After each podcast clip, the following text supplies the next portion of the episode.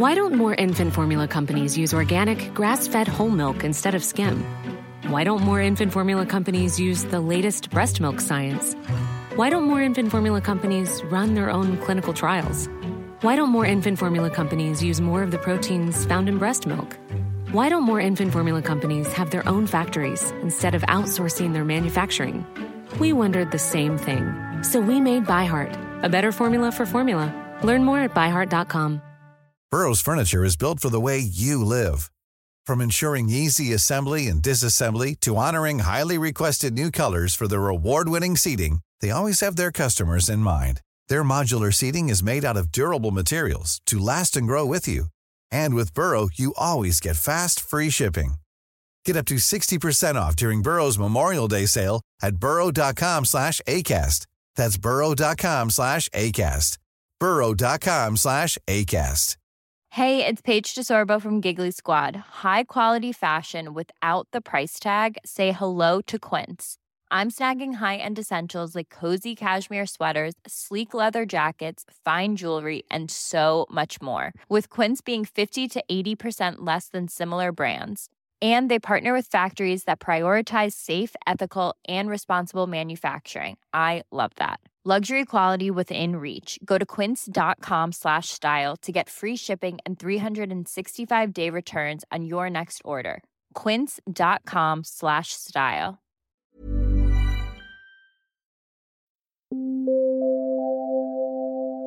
Ladies and gentlemen, may I have your attention, please?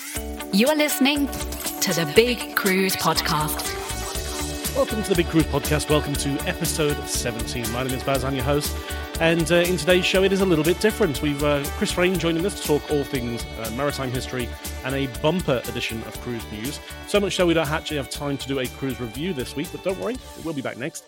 And uh, Chris will hang around and answer a listener question. And of course, Pete will be joining us from CLIA to talk about Istanbul this week. Before we get into that, though, just a quick shout out to somebody who left a review on uh, Apple Podcasts for us. Uh, great listen, full of great information from experienced cruisers and experts. So nice to hear personal stories that really describe the destinations and ships. Host is very likable, so it's enjoyable listening. Thank you very, very much for that. And if you uh, have got the time to do so, please do leave us a review wherever you listen to your favorite podcasts, be that on Apple Podcasts, Google Podcasts, or any of the different podcast directories. And uh, if you have a listener question or you want to leave a cruise review, you can do so via via our website, um, thebigcruisepodcast.com. Uh, you'll find the Join the Show tab, and that's where you can post your question. Or, of course, you can uh, name the ship that you want to do a cruise review on, and we'd welcome anything that you've been on in the, the last 12 to 18 months or so. But without further ado, let's get straight into the show.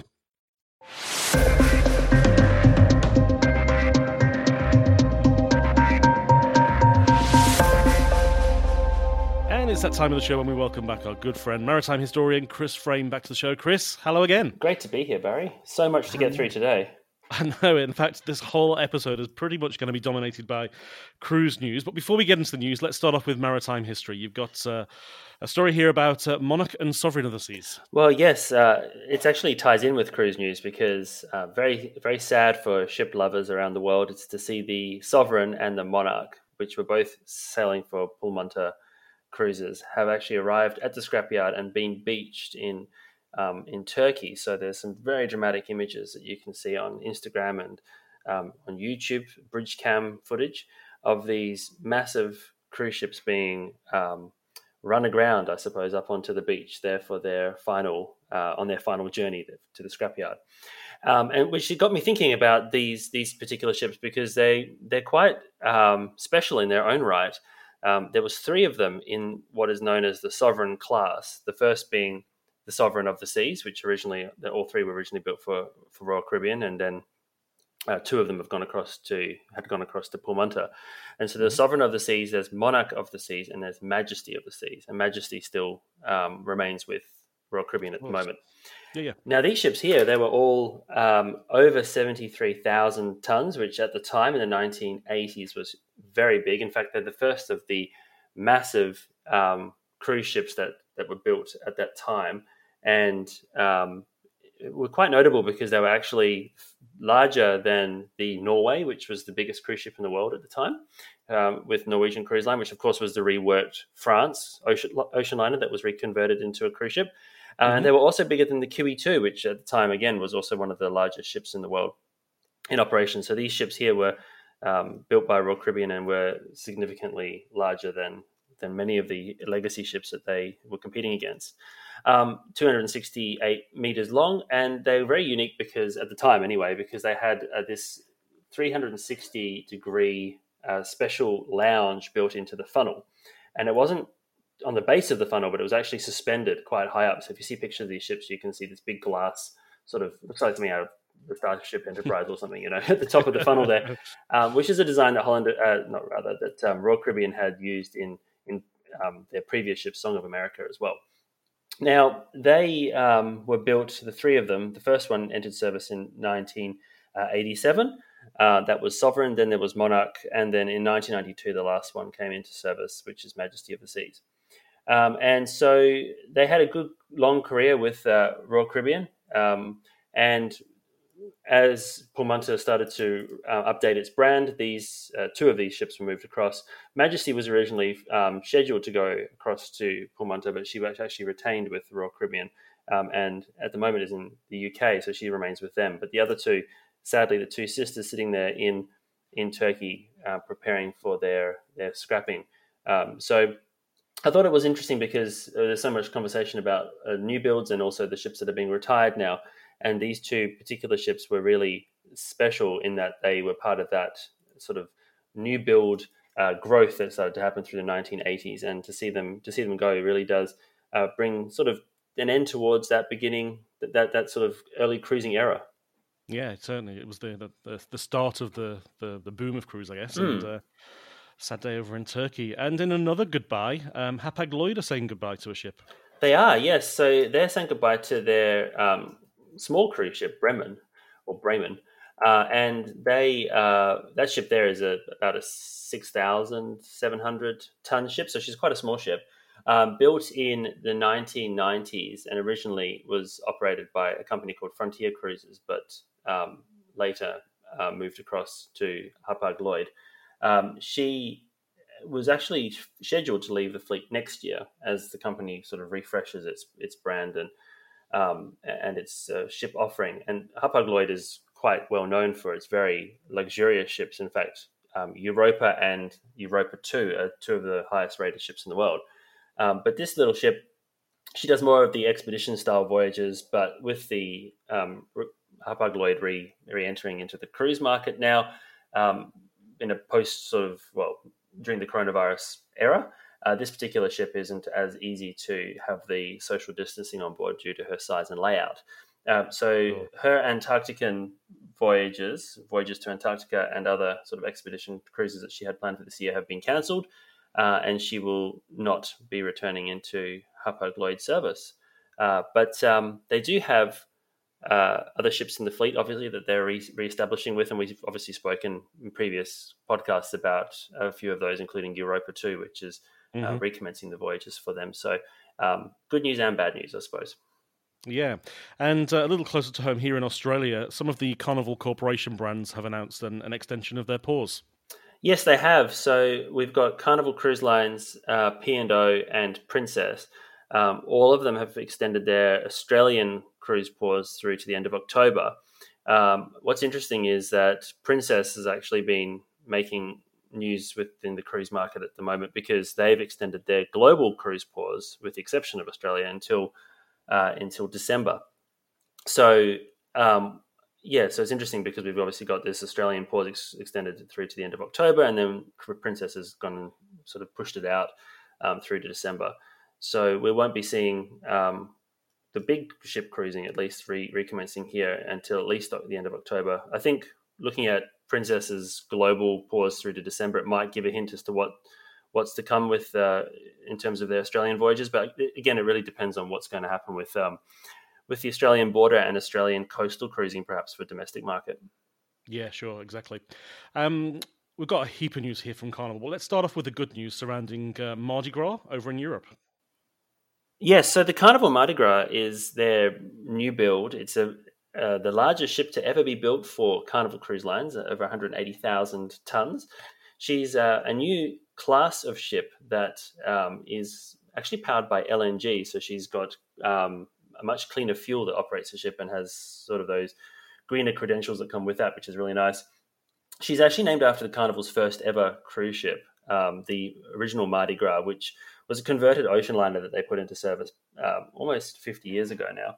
And her debut was scheduled for this year, but it had been pushed back until February 2021. But work is continuing with the ship um, and it's continuing at a good pace. They've actually just installed the first ever roller coaster at sea on board uh, the ship. It's called the Bolt, and it actually, I mean, the engineering into it must be amazing to make it work when the ship's at sea. But um, it takes you 56 meters above the waterline on this roller coaster, so it would be quite a um, quite a remarkable experience, I imagine, for anybody who's brave enough to to have a go at it. And she'll uh, is currently scheduled to to join the fleet and to commence cruising in February next year. So it's good to see that work's continuing on her despite everything that's going on. Yeah, exactly. With that bolt though, um, I did the Sky Ride, which is on the, the, the current newer ships, the, the Vista and the Horizon. The Sky Ride is this kind of upside down suspended go kart mm-hmm. that you ride around the top of the ship, and at parts it goes off the side of the ship. that was bad enough. I don't know that I'll be riding Bolt on, on uh, Gras anytime soon. Well, you do think like I mean, you see obviously land based roller coasters, but this one must. I mean, you can see from artist renditions, it's obviously been specifically designed for use on a ship, and it's the first time they've ever tried to do something like this. But um, it, it, would be quite an experience, I imagine. Um, maybe maybe some other people can try it out first, and then we'll give it a go later. now, keeping with the, the new build theme, mm. um, the Mardi Gras is part of the uh, Excel class of ships, and Carnival are announcing the second one of these ships for delivery in 2022. Yeah, so it's uh, part of their 50th birthday celebrations as well that they've um, uh, announced that their work on the second of the class will continue. Um, and she is due to enter the fleet in November of 2022. Again, LNG powered, uh, yet unnamed, so we don't know what the name of this one will be. It'd be interesting to see if they revive some of more of those old names from the original ships, because of course there was uh, Mardi Gras and there was uh, Festival and um, uh, Tropical so it'd be interesting to see if they bring some of those names back, or if this one has a totally different different name. And what's interesting about the the Mardi Gras, and I imagine it might be the same with the second ship, is that they've actually modified the livery for the first time in the company's history, and they've got this blue sort of wave on the bow of the ship as well. Um, so they'll definitely stand out when they come in, and at 180,000 tons are um, the second, I think, the second largest class of ships after the Oasis class. Mm, exactly. Um, in slightly different news, uh, Carnival Fantasy and Carnival Inspiration uh, are no longer to be part of the Carnival fleet. Yeah, this is one that um, I think anybody who was kind of keeping an eye on on the Carnival ships had had sort of suspected because Fantasy and Inspiration are both uh, currently in the Atlantic towards um, the sort of Straits of Gibraltar at the moment, um, and their destination is an area in Turkey which is known for its scrapyard.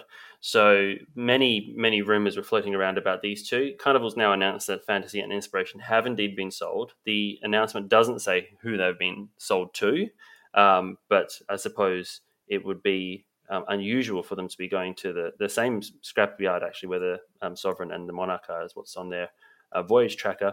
Um, if they weren't heading for the Breakers Yard, but again, anything's possible. So we're not 100% sure exactly who they've been sold to, but they're definitely leaving the fleet.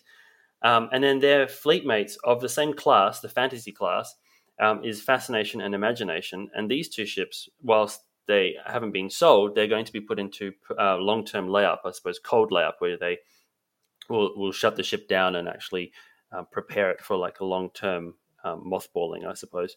Um, and so those two ships, Fascination and, and, and Imagination, they won't be rejoining um, the fleet when cruising restarts uh, later this year or sometime next year. And we've got a heap of um, extra news of the movement of ships. So, Carnival Sensation will move from Miami to Mobile, Alabama. Um, Carnival Sunrise will move from Port Everglades to Port Miami. Carnival Sunrise um, will have no changes um, because she's going to be a big part of the 50th birthday celebrations planned for March 2022 and Carnival Radiance will now move directly from Europe after its transformation um, to be home ported in Long Beach, California. Mm. So, and there also, I mean, Carnival's um, said in the in the same announcement that they're um, plan for you know resuming cruising will focus on the return markets from mainland US. So I suppose we're seeing some of these, even some of these bigger ships of d- bigger classes, moving to different ports now um, to replace those that have um, that have been withdrawn. And you know, fantasy, inspiration, fascination, imagination. They're they're the the oldest type of ship in the fleet of that fantasy class, which doesn't necessarily have quite as many of the amenities that some of the bigger ships do. Uh, so I guess that makes sense in terms of that fleet planning process. Yeah, exactly. Huge news from Carnival there. Let's move on to Viking. Um, they've announced their 2021 22 World Cruise. They have. So, again, looking quite far ahead until the end of, um, end of next year. Um, 136 days, taking in 27 countries and over 50 ports, which should be quite awesome. And that actually includes uh, visits to Australia with maiden calls at Eden in New South Wales, which is becoming, well, before the cruise pause, was becoming more and more popular with cruise lines. I uh, was noticing quite a few different ships pulling in there. Um, and also making uh, a maiden call for, for Viking at um, Phillip Island, um, as well as taking in New Zealand. So we'll give people a great opportunity to potentially um, pick it up and do some local cruising in this part of the world. Uh, and you know, Viking is one of those brands that's very well known in the markets that it operates in. But it, the world cruise uh, voyages that these ships can do gives an opportunity for people who have never really had the opportunity to experience it before to try it in, in a local area in their local air, ports, um, and then experience that brand, and then potentially um, you'll start to see more of these ships coming coming our way, which should be exciting. Yeah, with Eden, um, they've just spent or are currently spending a small fortune on a new uh, reception centre mm. to, to welcome guests. So it's a it's an area of Australia that is really investing and wanting to attract more and more cruise tourism, which is uh, great news. That is good news. Very good news. Um, our friends at Norwegian Cruise Line have announced that in 2021 and 22 they will have seven ships in Europe. Yeah, that's brilliant news as well for um, Norwegian because uh, it just shows that uh, demand for their offering, their uh, freestyle cruising offering, which is very popular with many many travelers. Um, seven ships in Europe that will include Norwegian Gem, uh, Norwegian Dawn, Norwegian Escape, Norwegian Star, and Norwegian Jade, as well as two of their um, most sort of prominent and largest ships, uh, the Norwegian Getaway and the Norwegian Escape, which have pretty much the entire Norwegian offering built into these very large ships, and they've got all the bells and whistles. Um, and they'll be offering a variety of different European itineraries, um, which again is is great because despite the fact that the company's um, name is Norwegian Cruise Line, they had historically had much more of a focus on that um, traditional US market. So for them to be able to expand their footprint in Europe um, just goes to show um, what the sort of demand is for European cruises on this uh, more casual and and, uh, and and freestyle style of experience. Exactly. Now, last week we spoke a little bit about Fred Olsen acquiring two new ships. This week they've announced a tease for their 2022 itineraries, and this is a cracker of an itinerary. They've got a, a beautiful voyage down to the Black Sea. They do, and actually they're going to be um, departing out of Dover, which has um, again become increasingly popular uh, for the cruise lines uh, in Europe, uh, in the UK particularly, um, not just basing all of their voyages out of the traditional market of Southampton, but also expanding it to have different embarkation ports such as Dover, which is great. Now, this particular voyage is off to the Black Sea on board the Balmoral. Um, it was departing um, in September, 27th of September 2022, so it's quite a way out. Um, but it takes in a number of um, ports. In fact, there's almost like a, an entire, it looks like almost an entire page of port calls um, during this 28 night voyage. Um, so you get an opportunity to, to check out Gibraltar. Um, you can have a look at uh, Malta. There's cruising uh, the Dardanelles. Uh, there's a visit to Istanbul. Um, calling in at uh, ports in Georgia and in Russia. Um, and then again on the way, sort of back up through towards Greece, you can um, then cruise the Dardanelles again, um, and pulling in at several Greek ports as well before making a call in Spain and then back to Dover. So it's sort of a, a round trip voyage. Great for the local market there in the UK, um, but also, um, you know, for anybody who's traveling in internationally, it gives you an opportunity to base yourself maybe in the UK, take this cruise and check out all these amazing places within the Mediterranean and the Black Sea, and then come back um, to that sort of hub where you can enjoy your holiday and then come, you know, fly back to wherever you're coming from. So, um, very, very exciting. And Fred Olsen's obviously got some great um, future opportunities with with their new ships as well. So to have um, more good news from one of their existing ships is great to, to hear. Great, yeah, exactly. Um, before we let you go, Chris, I'm going to call you back into the show in just a minute after we've had a little ad break because we've got a listener question that sure. came in. Um, but in the meantime, just tell us what uh, videos you've been putting out this week. This week's one is all about the retirements, the ones that um, the ships that have retired from service and where they're going. So it covers off on um, the the fantasy and inspiration, um, on Costa Victoria, and um, on, of course, Sovereign and Monarch.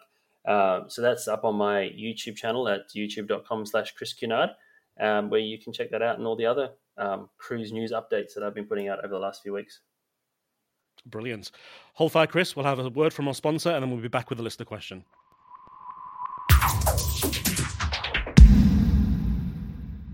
This podcast is not possible without the help of our good friends at cruisefinder.com.au. Uh, they have more than 30,000 different cruises live on their website, many with live availability and pricing, but most importantly, each and every call, chat, and email is answered here in Australia by Australian CLIA accredited cruise specialists. So when you're looking for your next cruise, please consider the team at cruisefinder.com.au.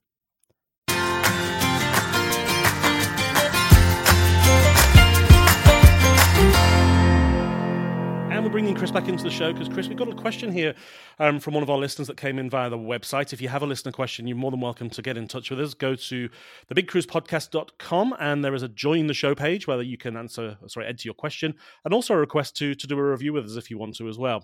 Um, now, this question was regarding Cunard and particularly about QE2, asking if it was involved in the Falkland War or was it just the Canberra that uh, went to assist?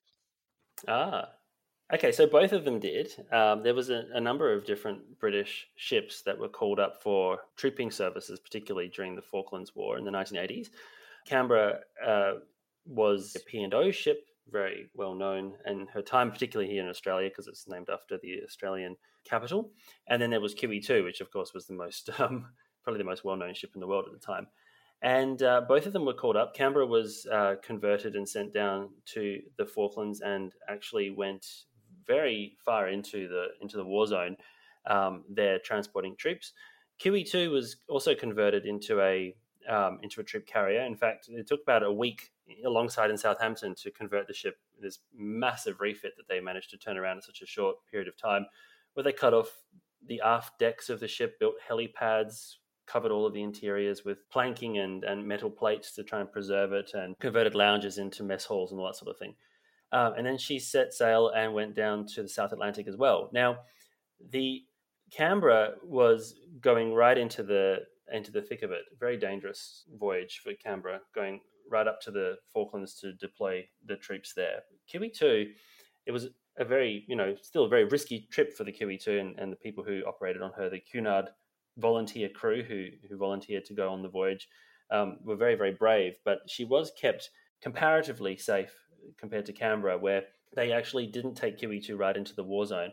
And in fact, when she got to um, the South Atlantic, her troops were transferred using tenders and um, tugboats from the QE2 across to the Canberra, and then Canberra took them into the to the war zone. But what is interesting to, to look at is the fact that Canberra actually uh, returned after QE2. So QE2 did her, her voyage down to the South Atlantic, deployed her troops to Canberra, then took on survivors from three British ships that had been sunk, and then sailed back up to Southampton.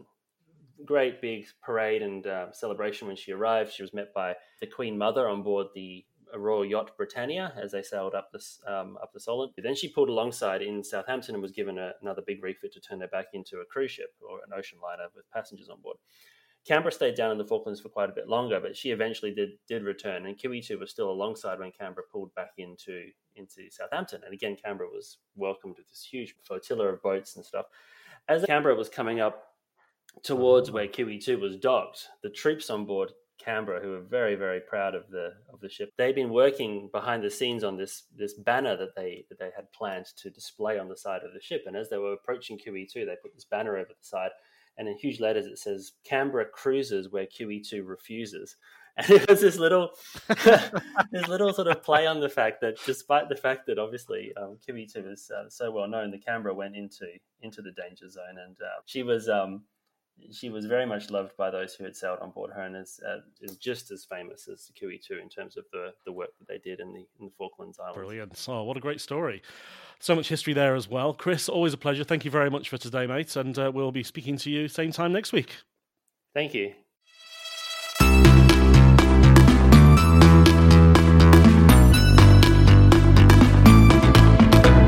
When you're packing for your next cruise, maybe consider a new pair of handmade sandals to go. Uh, Avacas are handmade in Spain and sold with love here in Australia by sandalsandsunsets.com.au. You'll find all the details in the show notes below.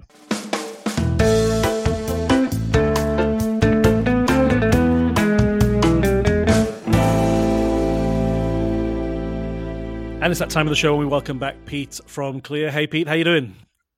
Good, Baz. Yourself? Yeah, very good, mate. Very good. Now, this week we're heading to a place that was very, very popular a couple of years ago, but it's been off the radar for a little while. Tell us all about Istanbul. Istanbul, boy, if you have a choice uh, to extend either pre post uh, further uh, to add a few days or choose a cruise that has overnight stays, this is certainly uh, a city that deserves that time and that respect. You've got a lot of uh, look. You've got your tourist sites, of course, um, but you've you've got the culture, the restaurant and food, gastronomic sort of delights in sort of areas like Taksim on the mainland. You've got cruises along the Bosporus uh, that are quite informative. It, it really has something for everyone. Um, the the ships will generally dock uh, in an area called uh, Salipazari, which is the new port, which is about a forty minute walk to the famous spice markets.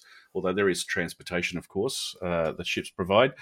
Uh, if you happen to be docking in the old port, which is uh, Karakoy, it's about a 15 minute walk to the spice market. So, in both okay. instances, you walk towards the bridge, turn left, walk along the Galata Bridge, uh, which actually has two levels. The top level's the traffic, and underneath you've got some uh, restaurants and street eateries and so forth. And then as soon as you hit the, the, the other side, bang, you're in uh, spice markets. You've got Hagia Sophia, which is a very, very interesting um, attraction. It's uh, the only concentrated church in the world that was changed to um, a mosque. Sorry, a mosque. So the only one church to mosque now. It's a bit of a museum, but it is spectacular. I mean, talk about um, beautiful architecture, and and you'll spot those.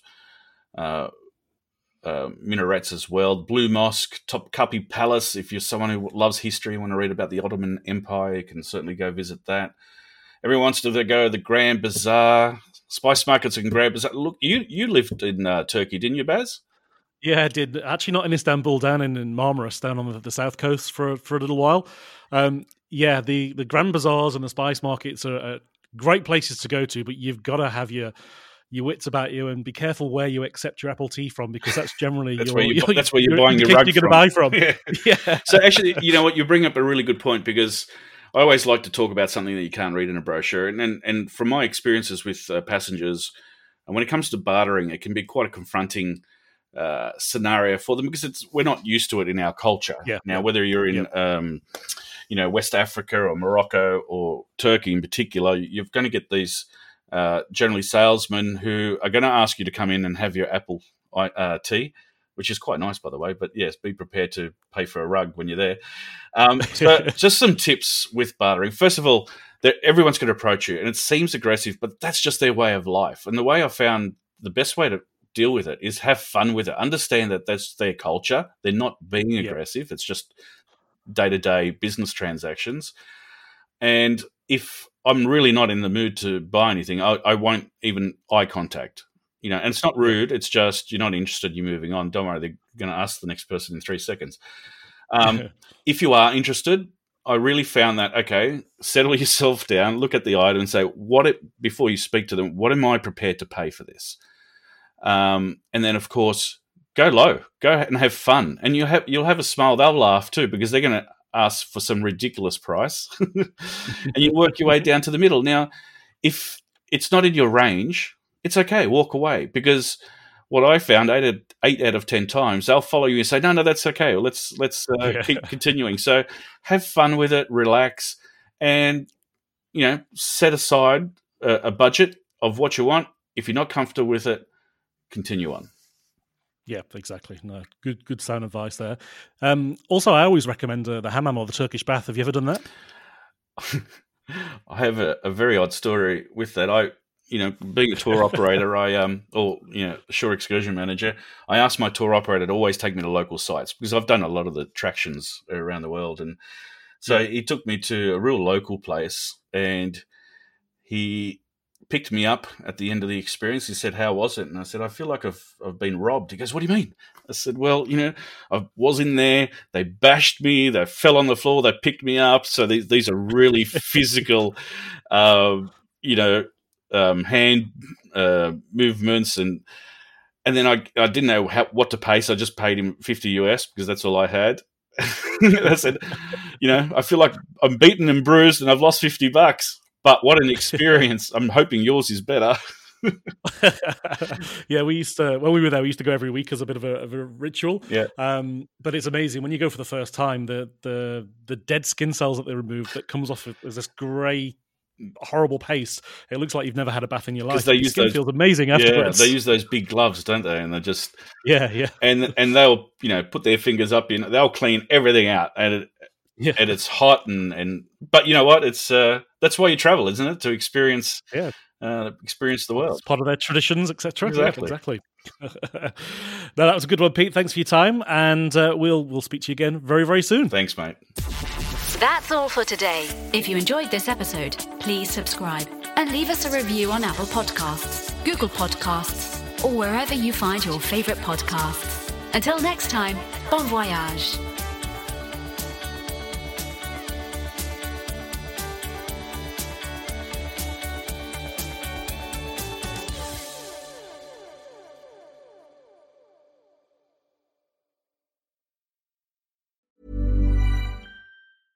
Even when we're on a budget, we still deserve nice things. Quince is a place to scoop up stunning high end goods for 50 to 80% less than similar brands. They have buttery soft cashmere sweaters starting at $50, luxurious Italian leather bags, and so much more. Plus, Quince only works with factories that use safe, ethical, and responsible manufacturing. Get the high-end goods you'll love without the high price tag with Quince. Go to quince.com/style for free shipping and 365-day returns. Hey, it's Paige DeSorbo from Giggly Squad. High quality fashion without the price tag. Say hello to Quince. I'm snagging high-end essentials like cozy cashmere sweaters, sleek leather jackets, fine jewelry, and so much more. With Quince being 50 to 80% less than similar brands. And they partner with factories that prioritize safe, ethical, and responsible manufacturing. I love that. Luxury quality within reach. Go to quince.com slash style to get free shipping and 365 day returns on your next order. Quince.com slash style. Imagine the softest sheets you've ever felt. Now imagine them getting even softer over time. That's what you'll feel with Boll and Branch's organic cotton sheets. In a recent customer survey, 96% replied that Boll and Branch sheets get softer with every wash. Start getting your best night's sleep in these sheets that get softer and softer for years to come. Try their sheets with a 30-night guarantee. Plus, get 15% off your first order at bollandbranch.com. Code BUTTERY. Exclusions apply. See site for details.